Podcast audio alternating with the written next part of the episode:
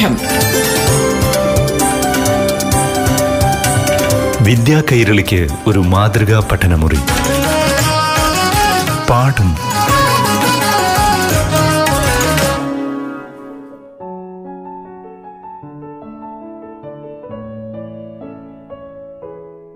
പ്രിയപ്പെട്ട കൂട്ടുകാരെ പാഠം ക്ലാസ് മുറിയിലേക്ക് എല്ലാ കൂട്ടുകാർക്കും സ്വാഗതം. ഇന്നാദ്യം അഞ്ചാം ക്ലാസ്സിലെ സാമൂഹ്യശാസ്ത്ര പാഠമാണ് അവതരിപ്പിക്കുന്നത്. ക്ലാസ് നയിക്കുന്നത് പാലക്കാട് ജില്ലയിലെ ഭീമനാട് ഗവൺമെന്റ് യു പി സ്കൂളിലെ അധ്യാപിക ശ്രീലത പി. അഞ്ചാം ക്ലാസ്സിലെ എന്റെ പ്രിയപ്പെട്ട കൂട്ടുകാരെ സാമൂഹ്യശാസ്ത്രത്തിന്റെ പുതിയൊരു പാഠം ക്ലാസ്സിലേക്ക് എല്ലാവർക്കും സ്വാഗതം. കോവിഡിനെതിരെയുള്ള പോരാട്ടത്തിന്റെ ഭാഗമായി വിദ്യാലയങ്ങളിലേക്ക് കുറച്ച് ദിവസം നമ്മൾ പോകുന്നില്ല എന്നേ ഉള്ളൂ. പാഠഭാഗങ്ങളെല്ലാം നമുക്ക് വീട്ടിലിരുന്ന് നന്നായി പഠിക്കാം. എല്ലാവരും പാഠപുസ്തകവും നോട്ട് പുസ്തകവും പേനയുമൊക്കെ കയ്യിൽ കരുതിയാകണം ക്ലാസ്സിലിരിക്കേണ്ടത്. അങ്ങനെ തന്നെയാകുമെന്ന് ടീച്ചർക്കറിയാം. നിങ്ങൾ മിടുക്കരല്ലേ? കഴിഞ്ഞ ക്ലാസ്സിൽ പഠിച്ച കാര്യങ്ങളെല്ലാം ഓർമ്മയില്ലേ? ഇരുമ്പൊരുക്കിയ മാറ്റങ്ങൾ എന്ന യൂണിറ്റിൽ വേദകാലം പിൽക്കാല വേദകാലം ഇവയെല്ലാം നാം ചർച്ച ചെയ്ത് കഴിഞ്ഞു. സപ്തസിന്ധു പ്രദേശത്തു നിന്നും പിൽക്കാല വേദകാലമായപ്പോഴേക്കും ആര്യന്മാർ ഗംഗാതടത്തിലെത്തി എന്നും ഇരുമ്പ് എന്ന ലോഹം കണ്ടുപിടിച്ചു എന്നും ഇരുമ്പുപയോഗം ആര്യന്മാരുടെ ജീവിതത്തിൽ നിരവധി മാറ്റങ്ങൾ ഉണ്ടാക്കിയെന്നും നാം മനസ്സിലാക്കി. അതേ കാലത്ത് ദക്ഷിണേന്ത്യയിൽ അതായത് തെക്കേ ഇന്ത്യയിൽ ജനജീവിതം എങ്ങനെയായിരുന്നു എന്ന് ഈ ക്ലാസ്സിൽ നമുക്ക് പഠിക്കാം. ഇരുമ്പുയുഗ കാലഘട്ടത്തിൽ കേരളം ഉൾപ്പെടുന്ന ഭാഗങ്ങളെ വിളിച്ചിരുന്നത് തമിഴകം എന്നായിരുന്നു. അക്കാലത്തെ തമിഴകത്തിന്റെ വിശേഷങ്ങളിലേക്ക് നമുക്കൊന്ന് ശ്രദ്ധ തിരിക്കാം. ടെക്സ്റ്റ് ബുക്കിൽ തൊണ്ണൂറ്റി രണ്ടാം പേജിൽ മുകളിൽ നൽകിയ ചിത്രങ്ങൾ നോക്കൂ. എന്താണവ? നാട്ടുകല്ല് കുടക്കല്ല് അല്ലേ? ഇവ എന്തിനാണ് ഉപയോഗിച്ചിരുന്നത്? ആർക്കെങ്കിലും പറയാൻ കഴിയുമോ? പ്രാചീന തമിഴകത്ത് മൃതശരീരങ്ങൾ അടക്കം ചെയ്തതിന് മുകളിൽ നാട്ടിയിരുന്ന വലിയ കല്ലുകളാണ്. ചിത്രത്തിൽ നൽകിയിട്ടുള്ളത്. ഇവ വിവിധ രൂപങ്ങളിൽ കാണപ്പെടുന്നു. രണ്ടോ രണ്ടരയോ മീറ്റർ ഉയരമുള്ള പരന്ന കല്ലുകൾ അല്പം ചായ്ച്ച് പിരമിഡിന്റെ ആകൃതിയിൽ നിർത്തി അവയ്ക്കു മീതെ വൃത്താകൃതിയുള്ള വലിയ കല്ലുവെച്ച് നിർമ്മിക്കുന്നതാണ് കുടക്കല്ല്. പ്രാചീന തമിഴകത്ത് മൃതശരീരങ്ങൾ അടക്കം ചെയ്തതിന് മുകളിൽ നാട്ടിയിരുന്ന വലിയ കല്ലുകൾക്ക് നാട്ടിയിരുന്ന കല്ലുകൾക്ക് നാട്ടുകല്ല് എന്ന് പറയുന്നു. തൊപ്പിക്കല്ല് നടുക്കല്ല് മുനിയറകൾ നന്നങ്ങാടികൾ എന്നിവയെല്ലാം ഇങ്ങനെയുള്ളവയാണ്. നന്നങ്ങാടികളെ കുറിച്ച് കേട്ടിട്ടുണ്ടോ? പ്രാചീന തമിഴകത്ത് മൃതശരീരങ്ങൾ അടക്കം ചെയ്തിരുന്ന വലിയ മൺഭരണികളാണ്. ഇവ. ഇത്തരം ശിലകളെ തൊപ്പിക്കല്ല് നടുക്കല്ല് കുടക്കല്ല് തുടങ്ങിയ ശിലകളെ നാം മഹാശിലകൾ എന്ന് വിളിക്കുന്നു. മൃതശരീരം അടക്കം ചെയ്ത കുഴിമാടങ്ങളിൽ നിന്നും അന്നത്തെ ജനങ്ങൾ ഉപയോഗിച്ചിരുന്ന ഇരുമ്പായുധങ്ങൾ ഉപകരണങ്ങൾ മൺപാത്രങ്ങൾ ധാന്യത്തിന്റെ അവശിഷ്ടങ്ങൾ തുടങ്ങി ധാരാളം വസ്തുക്കൾ കണ്ടെത്തിയിട്ടുണ്ട്. ഈ മഹാശിലകളിൽ നിന്നുമാണ് നമുക്ക് കാലത്തെക്കുറിച്ചുള്ള വിവരങ്ങൾ ലഭിക്കുന്നത്. അതുകൊണ്ട് തന്നെ ഈ കാലം നമ്മൾ മഹാശിലാ സംസ്കാരകാലം എന്ന് വിളിക്കുന്നു. തൊണ്ണൂറ്റിരണ്ടാം പേജിൽ നൽകിയിട്ടുള്ള ആയുധങ്ങളുടെയും ഉപകരണങ്ങളുടെയും ചിത്രമൊന്ന് നോക്കൂ. എന്തുകൊണ്ടുണ്ടാക്കിയവയാണ് ഇവ? ഇരുമ്പ് കൊണ്ട് അല്ലേ? ഇവിടെ നിന്നായിരിക്കും ഇവയെല്ലാം ലഭിച്ചിട്ടുണ്ടാവുക? മഹാശില സ്മാരകങ്ങളിൽ നിന്ന്. മഹാശിലകൾ എന്നാൽ എന്താണ്? പ്രാചീന തമിഴകത്ത് മൃതദേഹം അടക്കം ചെയ്തതിന് മുകളിൽ നാട്ടിയ വലിയ കല്ലുകൾ. അങ്ങനെയെങ്കിൽ ഇക്കാലത്തെ എന്തു വിളിക്കാം? മഹാശിലാ സംസ്കാര കാലഘട്ടം അല്ലേ?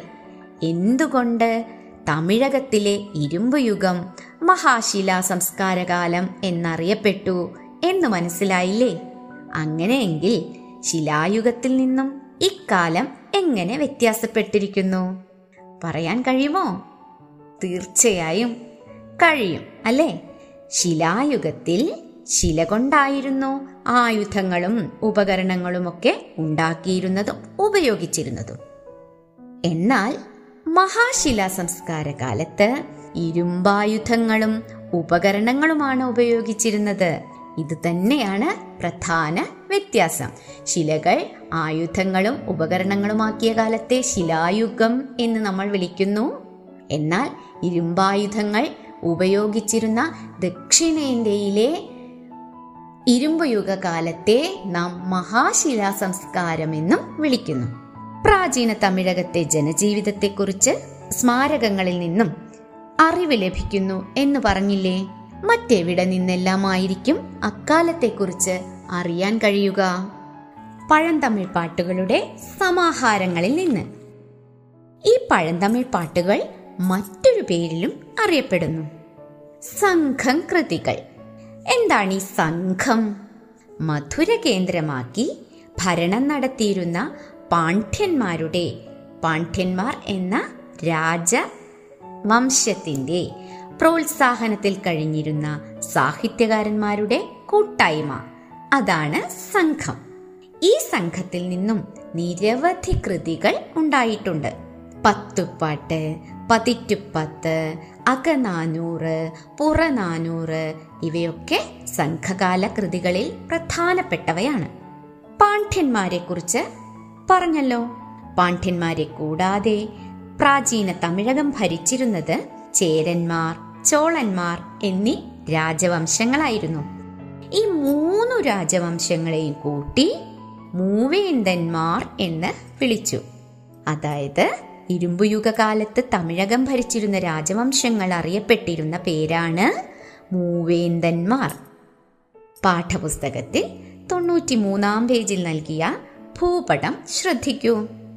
ദക്ഷിണേന്ത്യയുടെ തെക്കൻ പ്രദേശത്ത് ഭരണം നടത്തിയിരുന്ന രാജവംശം ഏതാണ്? ഭൂപടത്തിൽ നോക്കി കണ്ടുപിടിക്കൂ. പാണ്ഡ്യ രാജവംശം ശരിയാണ്. കിഴക്കൻ പ്രദേശത്തോ? ചോള രാജവംശം. ഇനി പടിഞ്ഞാറൻ പ്രദേശത്ത് ചേര രാജവംശം. എന്നാ ചോദിക്കട്ടെ കേരളം ഉൾപ്പെടുന്ന പ്രദേശത്തോ? സംശയമില്ല. പടിഞ്ഞാറ് ചേര രാജവംശം അല്ലേ? മൂവേന്തന്മാരെ കുറിച്ച് എല്ലാവർക്കും മനസ്സിലായി. ഇല്ലേ? തമിഴകത്തിന്റെ സാമൂഹ്യ ജീവിതവുമായി ബന്ധപ്പെട്ട് സംഘകാല കൃതികളിൽ നിന്നും നമുക്ക് ഇനിയും ഒരുപാട് വിവരങ്ങൾ ലഭിച്ചിട്ടുണ്ട്. അവയെല്ലാം നമുക്ക് ഇനി വരുന്ന ക്ലാസ്സിൽ ചർച്ച ചെയ്യാം. എല്ലാവർക്കും നന്ദി. പ്രിയപ്പെട്ട കൂട്ടുകാർക്ക് ഇന്നത്തെ അഞ്ചാം ക്ലാസ്സിലെ സാമൂഹ്യശാസ്ത്ര പാഠം ക്ലാസ് ഏറെ ഇഷ്ടപ്പെട്ടു എന്ന് കരുതുന്നു. ഇന്ന് കൂട്ടുകാർക്കൊപ്പം അറിവുകൾ പങ്കുവയ്ക്കാനായി ഒപ്പമുണ്ടായിരുന്നത് പാലക്കാട് ജില്ലയിലെ ഭീമനാട് ഗവൺമെന്റ് യു പി സ്കൂളിലെ അധ്യാപിക ശ്രീലത പി. പാഠം.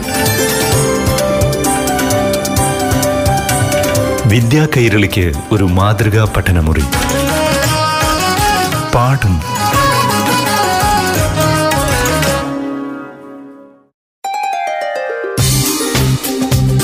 പാഠം. വിദ്യാ കൈരളിക്ക് ഒരു മാതൃകാ പഠനമുറി. പാഠം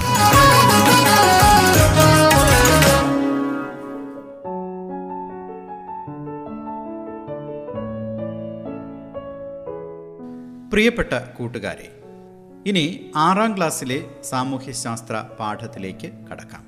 അറിവുകൾ പങ്കുവയ്ക്കാനായി എത്തുന്നത് Palakkad Bheemanad government U P എസിലെ അധ്യാപിക ശ്രീലത പി. പ്രിയപ്പെട്ട കുട്ടികളെ ആറാം തരം സാമൂഹ്യശാസ്ത്രത്തിന്റെ പാഠം ക്ലാസ്സിലേക്ക് എല്ലാവർക്കും സ്വാഗതം. എന്താ? ചിലരെല്ലാം ചെറിയൊരു സങ്കടത്തിലാണല്ലോ. സാരമില്ല കേട്ടോ. കോവിഡ് വ്യാപനം കുറയ്ക്കാൻ താൽക്കാലികമായി വിദ്യാലയങ്ങൾ അടച്ചു എന്നല്ലേയുള്ളൂ വ്യാപനത്തിന്റെ അളവ് കുറഞ്ഞാൽ വീണ്ടും നമുക്ക് പഴയ പോലെ വിദ്യാലയത്തിലെത്താം. അതുവരെ ക്ലാസുകൾ വീട്ടിലിരുന്ന് പഠിക്കാം. പാഠം കേൾക്കുന്ന സമയത്ത് കൂട്ടുകാരുടെ കയ്യിൽ ടെക്സ്റ്റ് ബുക്കും നോട്ട്ബുക്കും പേനയും നിശ്ചയമായും കരുതണേ. ശരി ഇനി നമുക്ക് പാഠത്തിലേക്ക് കടക്കാം അല്ലേ? കഴിഞ്ഞ ക്ലാസ്സിൽ നാം ഏത് അധ്യായമാണ് പഠിച്ചത്? ഏഴാം അധ്യായമായ മധ്യകാല ഇന്ത്യ കലയും സാഹിത്യവും എന്ന യൂണിറ്റ്. അതിനു മുമ്പ് രണ്ടാം യൂണിറ്റിൽ നാം മധ്യകാലഘട്ടത്തിൽ ഇന്ത്യയിലെ സമൂഹം വിഭവം വിനിമയം എന്നിവയെക്കുറിച്ചും കൃത്യമായി പഠിക്കുകയുണ്ടായി. ഓർമ്മയില്ലേ? ഓർമ്മയില്ലാത്തവർ ഒന്നുകൂടി ആ ഭാഗങ്ങൾ വായിക്കണേ. മധ്യകാല ഇന്ത്യയെക്കുറിച്ച് വ്യക്തമായൊരു ധാരണ നിങ്ങൾക്ക് കിട്ടിയെങ്കിൽ മധ്യകാലത്ത് ലോകത്തിന്റെ വിവിധ ഭാഗങ്ങളിലെ സ്ഥിതി എന്തായിരിക്കും? യൂറോപ്പ് ചൈന അറബ് രാജ്യങ്ങൾ എന്നിവിടങ്ങളിലെ സാമൂഹ്യ സാമ്പത്തിക സാംസ്കാരിക ചരിത്രം അറിയാൻ നിങ്ങൾക്ക് താല്പര്യം തോന്നുന്നില്ലേ? മധ്യകാല ലോകം എന്ന എട്ടാം യൂണിറ്റിൽ നമ്മൾ ചർച്ച ചെയ്യുന്നത് ഇവയെക്കുറിച്ചാണ്. ശ്രദ്ധിച്ചിരിക്കുമല്ലോ.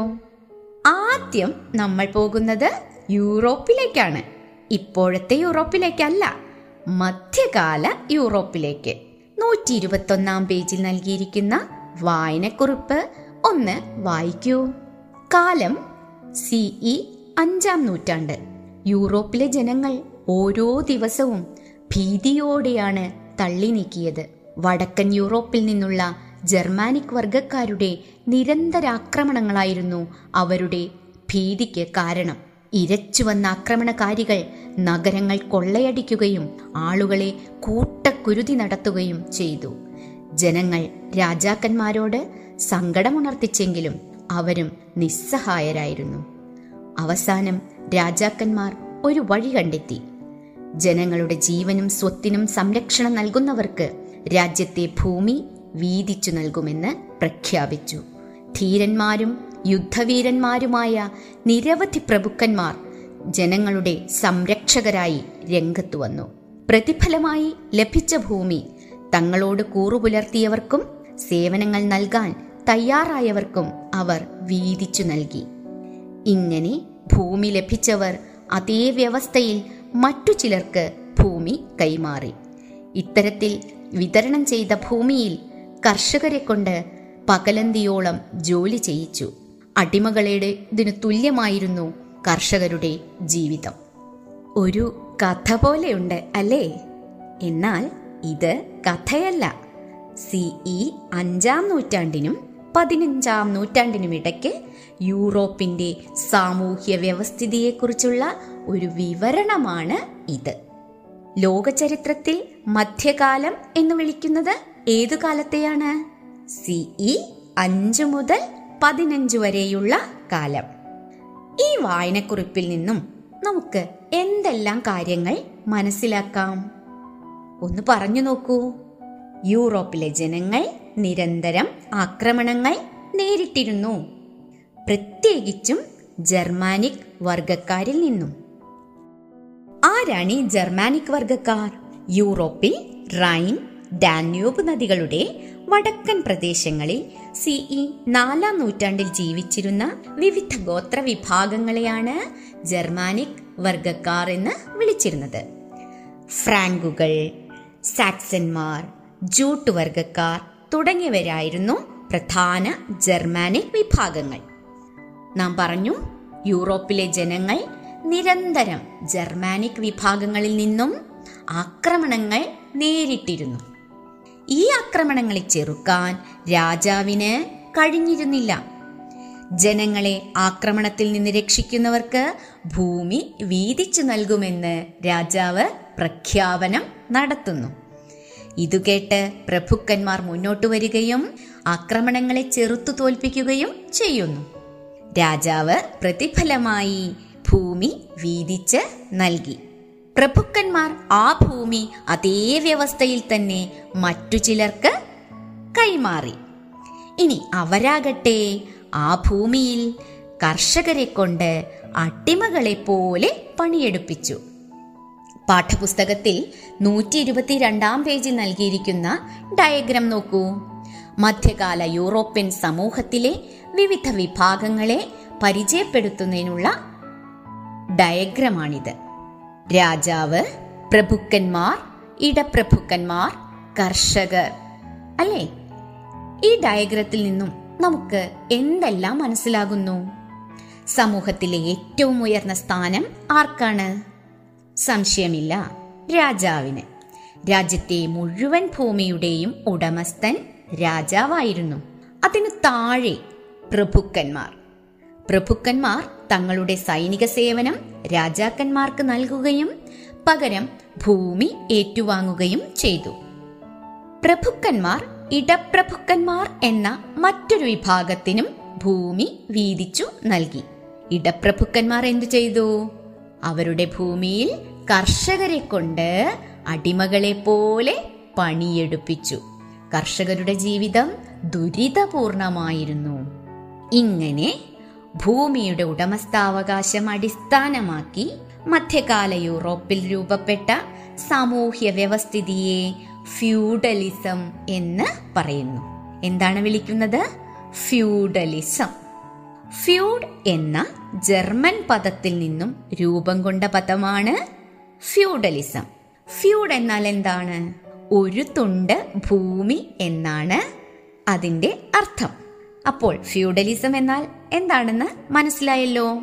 ഭൂമിയുടെ ഉടമസ്ഥാവകാശം അടിസ്ഥാനമാക്കി മധ്യകാല യൂറോപ്പിൽ രൂപപ്പെട്ട സാമൂഹ്യ വ്യവസ്ഥിതിയെ നാം വിളിക്കുന്ന പേരാണ് ഫ്യൂഡലിസം. നാം പറഞ്ഞില്ലേ ഭൂപ്രഭുക്കന്മാരുടെ കൈവശം ധാരാളം ഭൂമി ഉണ്ടായിരുന്നു എന്ന്. ഇങ്ങനെ ഭൂപ്രഭുക്കന്മാരുടെ കൈവശമുണ്ടായിരുന്ന വിശാലമായ പ്രദേശങ്ങളെ മാനർ എന്നാണ് വിളിച്ചിരുന്നത്. എന്താണ് മാനർ? ഓരോ മാനറിലും കൃഷിസ്ഥലങ്ങൾക്ക് പുറമേ മേച്ചിൽ സ്ഥലങ്ങളും പ്രഭുവിന്റെ വലിയ വീടും മില്ലുകളും കർഷകരുടെ കുടിലുകളും പ്രാർത്ഥനാലയങ്ങളും എല്ലാം ഉണ്ടായിരുന്നു. മാനർ എന്ന് പറഞ്ഞാൽ എന്താണ്? പ്രഭുക്കന്മാരുടെ കൈവശമുണ്ടായിരുന്ന വിശാലമായ പ്രദേശങ്ങൾ. കൂട്ടുകാരെ മധ്യകാല യൂറോപ്പിലെ ഫ്യൂഡലിസം എന്താണെന്നും അതിന്റെ സവിശേഷതകൾ എന്താണെന്നും എല്ലാം മനസ്സിലായില്ലേ? എങ്കിൽ ഫ്യൂഡൽ സമൂഹത്തിലെ കർഷകരുടെ അവസ്ഥയെക്കുറിച്ച് ഒരു കുറിപ്പ് തയ്യാറാക്കാൻ സാധിക്കുമോ? എന്തെല്ലാം എഴുതാം? ഫ്യൂഡൽ വ്യവസ്ഥിതി വിഭാഗങ്ങൾ കർഷകരുടെ ജീവിതം ഇവയെല്ലാം ഉൾപ്പെടുത്താം അല്ലേ? അടുത്ത ക്ലാസ് ആവുമ്പോഴേക്കും എല്ലാവരും ഒന്ന് എഴുതി നോക്കൂ.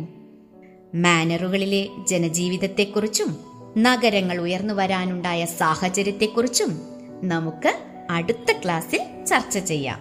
അതുവരെ കരുതൽ കൈവിടാതെ മിടുക്കന്മാരായി ഇരിക്കുക.